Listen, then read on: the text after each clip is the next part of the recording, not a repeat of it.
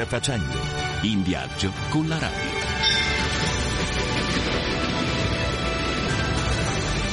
On the road. En voyage.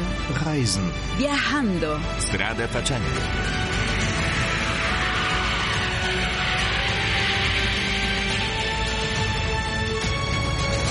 Ben trovati da Strada Facendo e da Francesca Sabatinelli. 14 anni fa, nella notte tra il 5 e il 6 aprile del 2009, un terribile terremoto devastò l'Aquila e la sua provincia, provocando 309 vittime, oltre 1600 feriti, più di 10 miliardi di euro di danni e circa 80.000 sfollati. Oggi vogliamo portarvi in viaggio nella provincia del capoluogo dell'Abruzzo per scoprire o riscoprire alcuni antichi gioielli che il sisma ha danneggiato ma che oggi si offrono quasi completamente restaurati al visitatore. Ma entriamo nell'Aquilano dando la linea ad Alessandro Di Bussolo. Iniziamo il nostro viaggio da Bominaco, frazione di Caporciano, a 30 km dall'Aquila e dal suo complesso monastico benedettino. Per parlarci del primo gioiello nascosto dell'Aquilano abbiamo al telefono dal capoluogo Vladimiro Placidi, già direttore del Consorzio per i beni culturali della provincia dell'Aquila. Una buona giornata Vladimiro Pracidi, grazie del tempo che ci dedica. Salve. Ci racconti come nasce questo piccolo gioiello dell'arte pittorica medievale che è l'oratorio di San Pellegrino di Bominaco. L'oratorio è parte dell'abbazia benedettina situata su un colle all'interno di questa impalcatura montuosa sull'altipiano di Navelli. Probabilmente nasce nel X secolo per il controllo delle greggi, dell'economia migratoria degli ovini. A metà del 200 viene edificato questo oratorio che è completamente dipinto sia sulle pareti sia sulla volta ogivale, quindi già siamo nel periodo gotico, quando arrivano gli angioini. Gli autori di questi, di questi capolavori sono monaci guidati dall'abate Teotino, monaci benedettini. La costruzione dell'oratorio e del ciclo di affreschi risale al 1263, c'è una epigrafe che ne ricorda la costruzione da parte questo abate e rappresenta uno dei cicli di affreschi duecenteschi più importanti d'Abruzzo, mentre la semplicità esterna della chiesa in pietra di monte, di, di decorativa solo il rosone, l'interno è completamente affrescato. Ecco, proprio per questo è anche chiamata la Cappella Sistina d'Abruzzo. Sì, perché è completamente affrescata. L'interno di questa piccola cella che si situa ai piedi della più importante basilica di Santa Maria Assunta, che era la chiesa abbaziale, l'oratorio era al di fuori, è caratterizzato l'interno anzitutto da quella partizione tipica delle chiese medievali, in plutei latine, quindi due grandi transenne presbiteriali che dividevano la parte dei monaci dai catecumeni. Questo è un tratto distintivo più dell'alto medioevo. Ci sono due raffigurazioni nel... Due grandi raffigurazioni, un grifo da una parte e un leone alato dall'altra. Questi si innestano in questa grande cromia, un ciclo di affreschi molto complesso. A differenza di altri cicli di affreschi, non si svolge per linearità, raccontando le storie attraverso un susseguirsi di immagini, ma spesso le immagini sono miste. Momenti di un ciclo di affreschi stanno sia da una parte della parete che dall'altra. Diciamo quasi disordinato in questo. Contiene sei ma... storie di San Pellegrino, poi c'è questo sì, ciclo dell'infanzia allora, di Gesù e infine le storie della passione. Gli affreschi che raccontano vite di santi o scene bibliche, di solito vengono definiti la Bibbia pauperum, cristiani che entravano e potevano avvicinarsi ai misteri attraverso le immagini. Lo spicca anzitutto questo grandissimo San Cristoforo, il portatore di Cristo, questo gigante dipinto che porta sulle spalle Cristo, che è molto sentito nelle terre di montagna, così difficoltose nella vita, era quasi il patrocinatore nella vita pastorale. E poi si snodano immagini che ricordano la vita del santo pellegrino, la vita di Gesù, sono le immagini classiche come il giudizio universale, che di solito viene dipinto nella controfacciata, cioè nella parete appena entrati, dove qui c'è il San Cristoforo il San Francesco e il Sant'Onofrio. Non solo le scene sono interessanti, ma anche le partizioni geometriche decorative che dividono questi affreschi. Alcuni storici hanno riconosciuto in questa stesura pittorica tre mani diverse, quindi un concorso di più artisti. perché alcuni di questi affreschi risentono ancora del periodo bizantino invece dall'altra già si sente la presenza borgognona e poi c'è un terzo artista invece che è molto più bidimensionale, non risente della scoperta della prospettiva, quindi con Giotto. Chi volesse visitare questo piccolo gioiello, come può fare? Eh, qual è l'uscita dell'autostrada? Venendo da Roma si lascia l'Aquila Ovest e si percorre la strada eh, che congiunge l'Aquila a Pescara. Arrivati sull'altipiano di Navelli, 25-30 km dall'Aquila, c'è l'uscita per Bominaco, venendo invece dall'Adriatica, da Pescara verso l'Aquila e sempre sull'altipiano di Navelli c'è l'uscita. Una volta arrivati a Bominaco non c'è solo l'oratorio San Pellegrino, c'è la chiesa di Santa Maria in Valle, chiesa medievale dove è conservato un bellissimo affresco che ricorda la prima rappresentazione del Sacro Graal in Abruzzo. È un piccolo paese composto da una ventina di case e c'è una famiglia che detiene da tempo oh, la chiave e sarà sempre lieta di accompagnare i visitatori a visitare sia l'oratorio che la splendida chiesa abbaziale romanico-lombarda, la grandezza di quella chiesa è la decorazione scultorea, il grande cero pasquale, il pluteo, l'ambone, nessuno può immaginare che ci sia un capolavoro così in mezzo a queste montagne una volta difficilmente raggiungibili. Grazie Vladimiro Placidi, ex direttore Grazie. del Consorzio dei Beni Culturali della provincia dell'Aquila per il tempo che ci ha dedicato. Vorremmo che ci salutasse con un brano musicale che ci accompagnerà per tutta questa puntata. Grazie. Yellow dei Coldplay. Look at the stars, look how they shine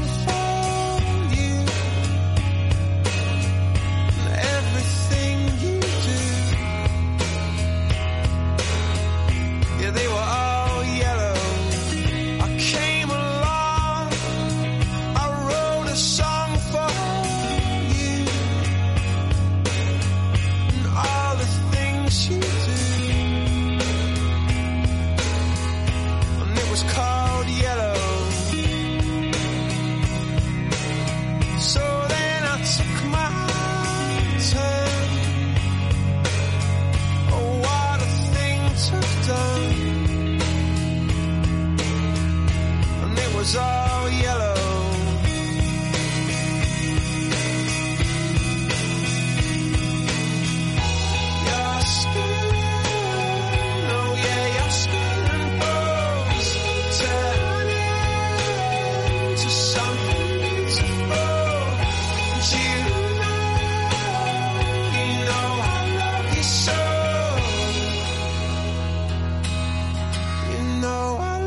so provincia dell'Aquila, nel comune di Fossa, si trova una delle chiese più antiche del territorio, con un ciclo di affreschi tra i più importanti dei cicli pittorici duecenteschi d'Abruzzo. Ce ne parla Marina Tomarro. Stiamo parlando della chiesa di Santa Maria ad Cryptas o delle Grotte e abbiamo con noi proprio lo storico dell'arte Gianluigi Simone dell'Ufficio Beni Culturali della Diocesi dell'Aquila che ci aiuterà a capire meglio perché questa chiesa è così preziosa. Buona giornata Gianluigi. Luigi. Salve a voi. Ecco, ma perché questo edificio sacro della chiesa di Santa Maria ad Cryptas o delle Grotte è considerata proprio tra i più antichi e preziosi d'Abruzzo? La chiesa conserva degli affreschi interessantissimi che si sono custoditi diciamo, nei secoli e quindi è una vera capsula del tempo che non ha subito diciamo, danni eh, durante i vari terremoti che hanno interessato purtroppo il territorio nel corso dei secoli e eh, si è sostanzialmente salvato anche eh, durante l'ultimo terremoto, quello del 6 aprile 2009. Il nome della chiesa deriva appunto dalla presenza di, di grotte, di cavità naturali, eh, probabilmente una di queste grotte divenne una cappella eremitica isolata, insomma piano piano eh, fu trasformata in chiesa e eh, appunto eh, è divenuta nel tempo un punto di riferimento del territorio. La chiesa fu realizzata da maestranze cistercensi intorno al 1256, molto semplice, una monoaula piccolina, eh, attualmente coperta a capriate, lignee, ma in antico forse c'era appunto una volta a sesto acuto, ma quello che è straordinario è eh, il ciclo pittorico che la, la ricopre interamente sulla parete destra un ciclo veterotestamentario duecentesco, mh, intorno, intorno diciamo, all'ultimo ventennio del 200 e sulla prete sinistra doveva esserci un ciclo neotestamentario ma probabilmente dopo il terremoto del 1349 fu rifatto e sostituito con il ciclo attuale che ha soggetto mariano. L'interno è particolarmente ricco ed interessante con questo ciclo di affreschi che sono t- datati intorno al 200. Sì, il ciclo, il ciclo duecentesco, eh, databile insomma in, intorno al 1280, diciamo così, è eh, attribuito a Gentile da Rocca in gran parte, un pittore locale che lascia nella chiesa anche un trittico, eh, una Madonna del latte su tavola eh, interessantissima che attualmente è nella, nel Museo Nazionale del Munta.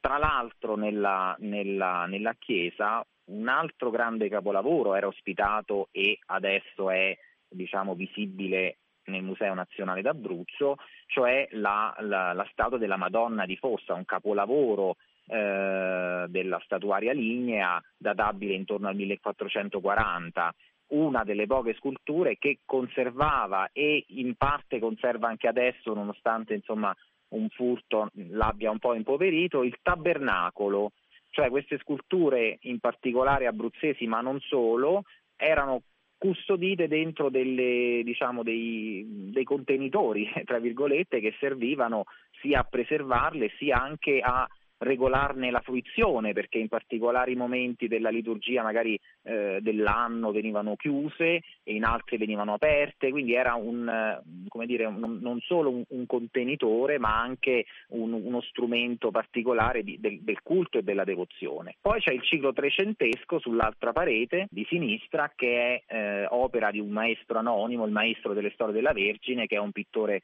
di matrice toscana o umbro-toscana che risente molto di Giotto. E poi avete anche un giudizio universale estremamente bello. Diciamo nella controfacciata è ospitato questo giudizio universale a cinque registri, eh, con addirittura delle didascalie eh, che eh, ci lasciano identificare il tipo di peccato no, per le anime che sono dannate, poi c'è la figura anche del, de, de, di San Michele Arcangelo che fa da psicopompo, diciamo, e pesa le anime per stabilire eh, se, sono, se, si salveranno o saranno condannate, quindi insomma è un elemento diciamo, di grande interesse per chi entra nella Chiesa, ecco. ma mh, le scene interessanti sono, sono tantissime e, e, tra l'altro non solo per i cultori del Medioevo ma eh, anche per eh, forme d'arte successive perché non dimentichiamoci che eh, c'è anche un affresco molto bello de, di Sebastiano di Gola da Casentino, una tela eh, cinquecentesca del Cardone, quindi insomma è, è veramente uno scrigno dove il tempo si è stratificato e eh, nulla diciamo, ha cancellato eh, ciò che c'era prima. Proseguiamo con la visita a uno dei borghi tra i più belli d'Italia che stanno recuperando l'antico splendore dopo il terremoto del 2009, Santo Stefano di Sessanio. La parola passa subito ad Alessandro Di Bussolo. Ci facciamo aiutare a scoprire le bellezze di Santo Stefano di Sessanio, una delle porte d'accesso a sud del Parco Nazionale del Gran Sasso e Monti della Laga, a 1250 metri sul livello del mare, dalla guida turistica Roberta Ianni, che è responsabile del centro visite del parco che si trova nel borgo, dove la raggiungiamo al telefono. Buona giornata Roberta e grazie del tempo che ci dedica. Buona giornata a lei.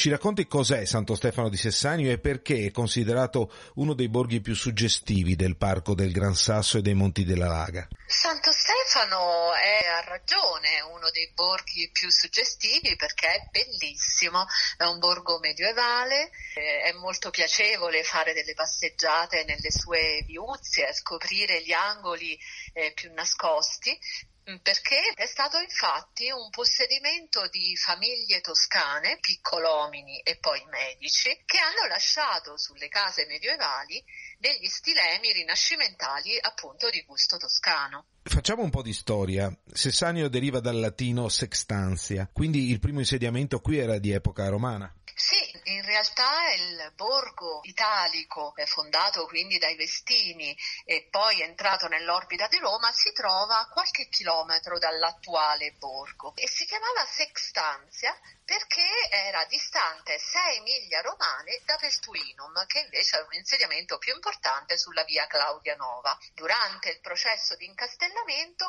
l'insediamento si è spostato sulla parte più arroccata, si è strutturato intorno a una torre, le strade sono a pianta ellittica e girano appunto intorno a questo elemento sporgente, la torre aragonese detta Medicea. Torre che nel terremoto del 2009 che ha colpito l'Aquila e la sua provincia era caduta.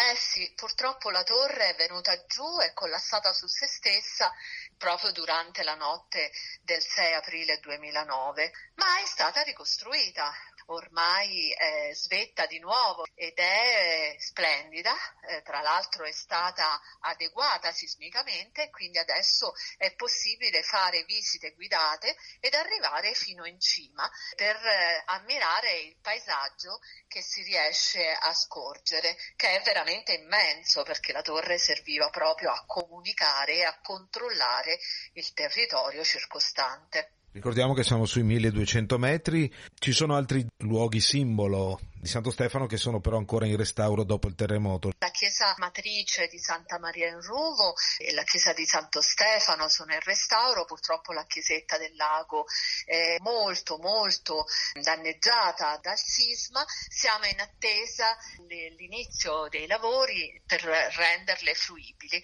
A Santo Stefano per il momento c'è soltanto una chiesetta sulla piazzetta Medicea che è la chiesa di Santa Maria del Suffragio che conserva delle bellissime opere d'arte all'interno. E la cosa particolare che ha salvato Santo Stefano da speculazioni edilizie è che poco dopo la seconda guerra mondiale è stato spopolato e quindi le case sono rimaste come quelle che erano a quel tempo. Perché purtroppo con la fine dell'attività pastorale, che è sempre stata la principale fonte economica di questi territori, i pastori hanno abbandonato il borgo natio e si sono trasferiti in America, in Nord Europa, quindi il borgo si è completamente completamente spopolato e questo ha fatto sì che non ci fossero sovrapposizioni, ammodernamenti eh, che ne avrebbero deturpato l'integrità architettonica. Quindi il borgo è come se si fosse fermato nel tempo e vediamo queste strutture medievali con imbotti rinascimentali di gusto toscano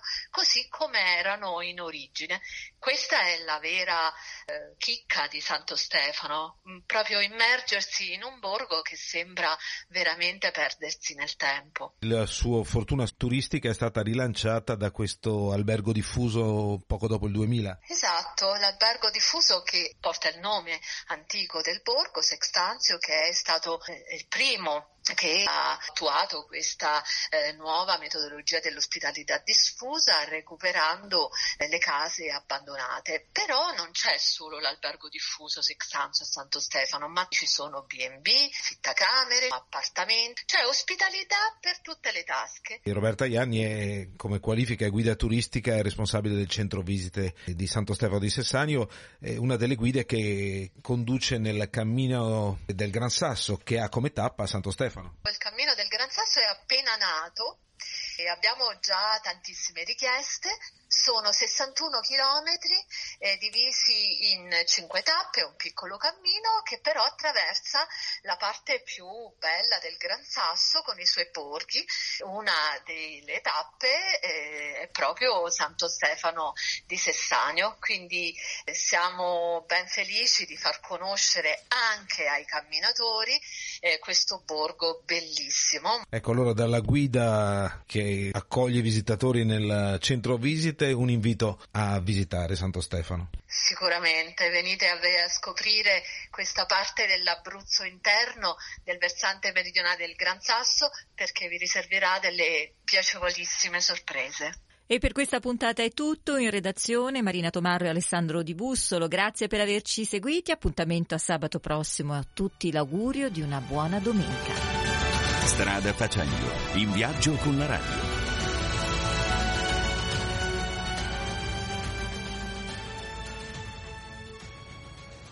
Stai ascoltando Radio Vaticana.